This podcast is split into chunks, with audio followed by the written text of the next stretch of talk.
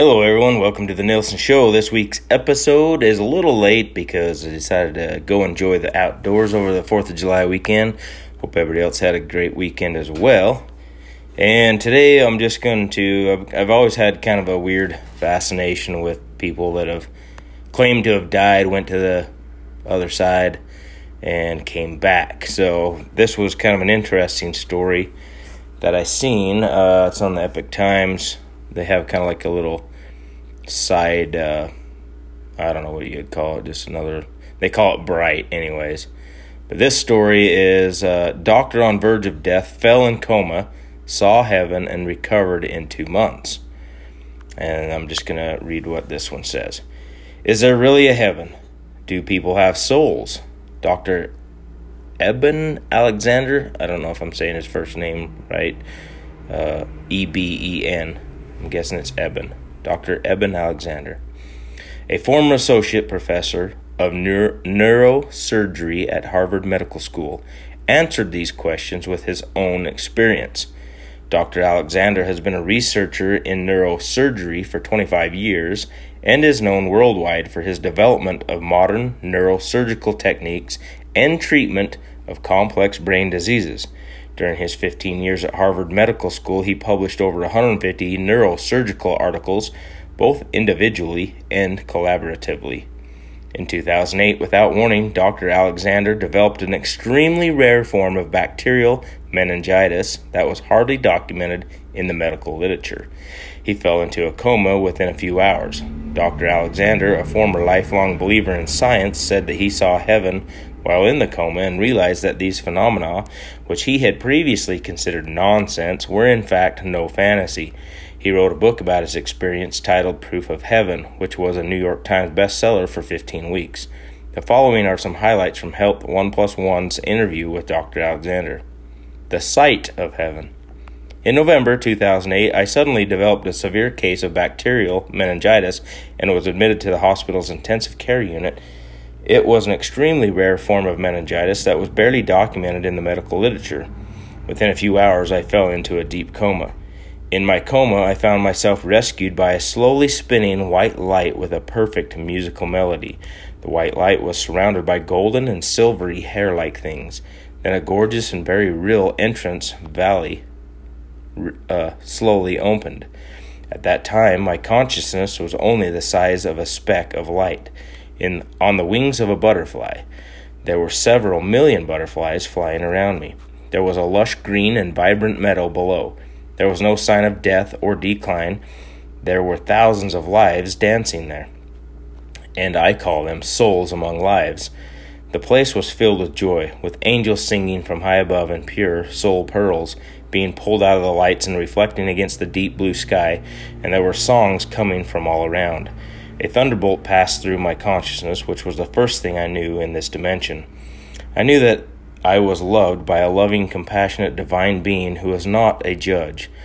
I could feel that this divine being was very compassionate. I had no memory of this world at that time, and I had forgotten the language. I had no recollection of Eben Alexander's life or my knowledge of the universe, and my memory was empty. Fortunately, I was not alone. Our consciousness was all on the wings of a butterfly. A very beautiful lady was beside me, and her clothes were the same as the attires of a, the joyful dancing beings in the valley. She and I had a deep connection, and she was my guardian angel. Throughout my journey, she was the one who telepathically sent me all the comforting messages. You will always be loved and cherished. You don't need to be afraid. You will be well taken care of. There are no words to describe how beautiful it was, and I think that was the message I wanted to bring back to this world a miraculous full recovery. When I woke up in the ICU after that near death experience, for a moment I couldn't recognize my family members who were at my bedside, including my mother, wife, and son. All I knew was that I had been on a strange and mysterious journey. If you saw my condition, you would think that I was hopeless. However, I miraculously recovered two months later. Almost all the doctors said that I survived because of the near death experience I had. Nevertheless, I don't think I just survived, but I recovered completely and became more energetic. In the hours following the near death experience, my language returned, and within a few days, my childhood memories came back. My knowledge of the language, neurology, the brain, the universe, and physics was all restored within two months of waking up from the coma. Shocked by brain damage data. I documented the neocortical damage to my brain to prove that I was not a, it was not a dream, hallucination, or fiction. In fact, there is clear medical evidence that my neocortex was in a state of damage. According to the Glasgow Coma Scale, a score of 15 is normal, a score below 9 is considered deep in a coma, and a score of 3 is considered being a corpse. For most of the time, I was in a coma, and my score would have been 6 or 7, and sometimes as low as 5. In addition, CT and MRI brain tests showed that all eight lobes of my brain were affected, so my own cerebral cortex would not have been able to generate this experience. I think it is important to point out that the conventional science based on Newton and materialism, which is promoted by the mainstream media today, should have been disproved 80 years ago when quantum physics was born. Yet many in the scientific community have not yet emerged from their confusion.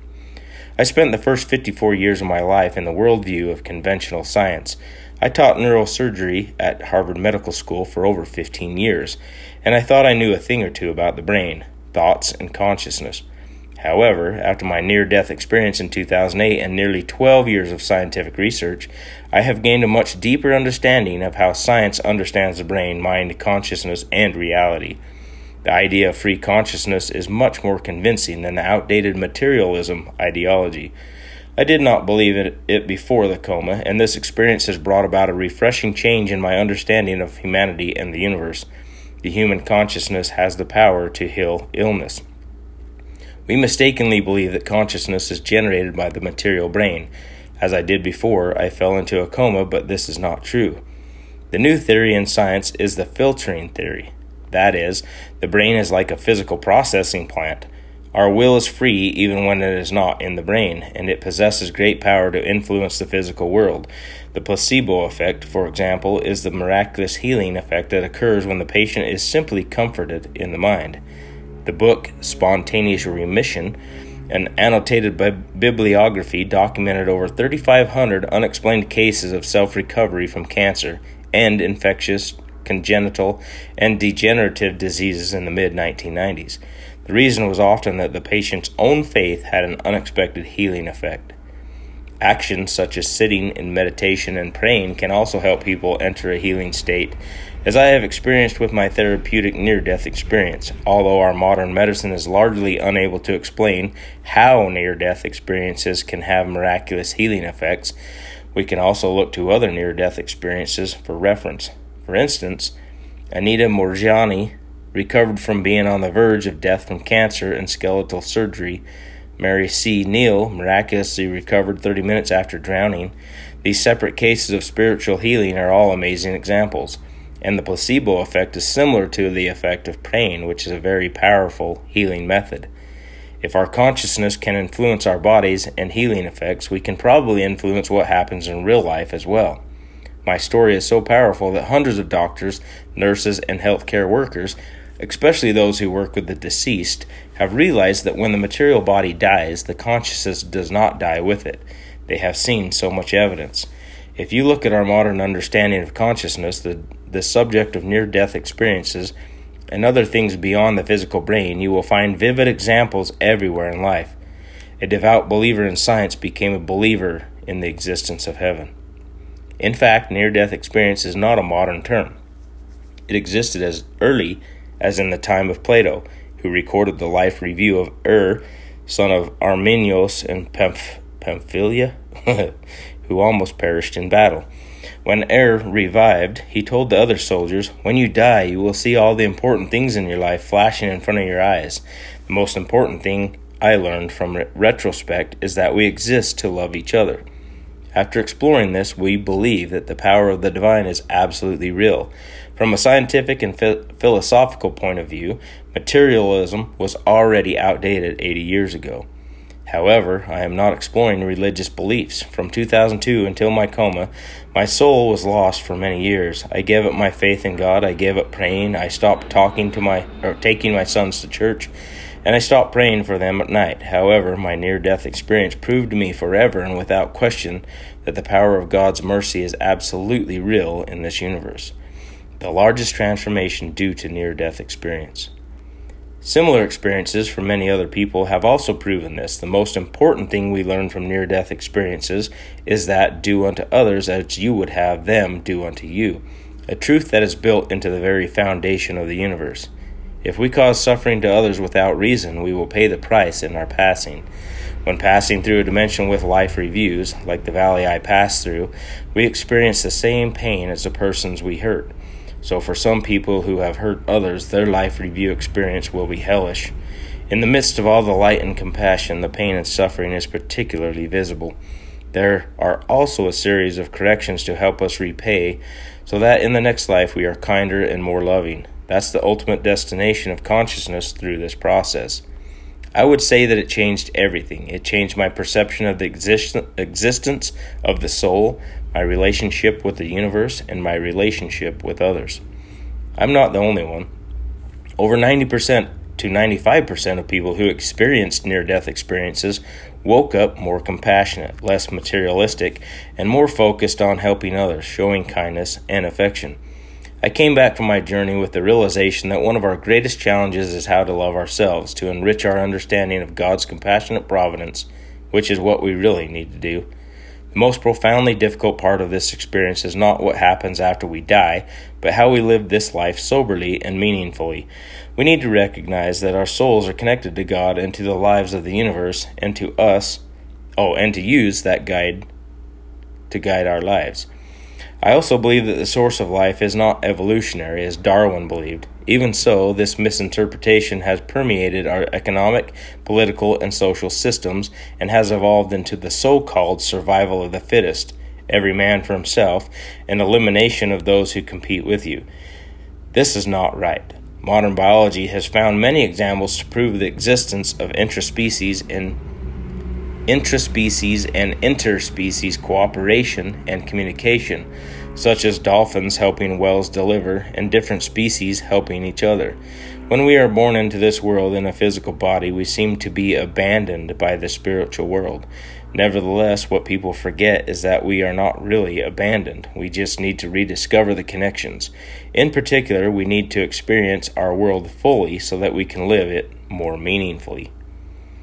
So that was the uh, the kind of interesting story that I read, and that's only you know, like I said, ninety to ninety five percent of the people that have gone through these, you know, all kind of have really similar stories.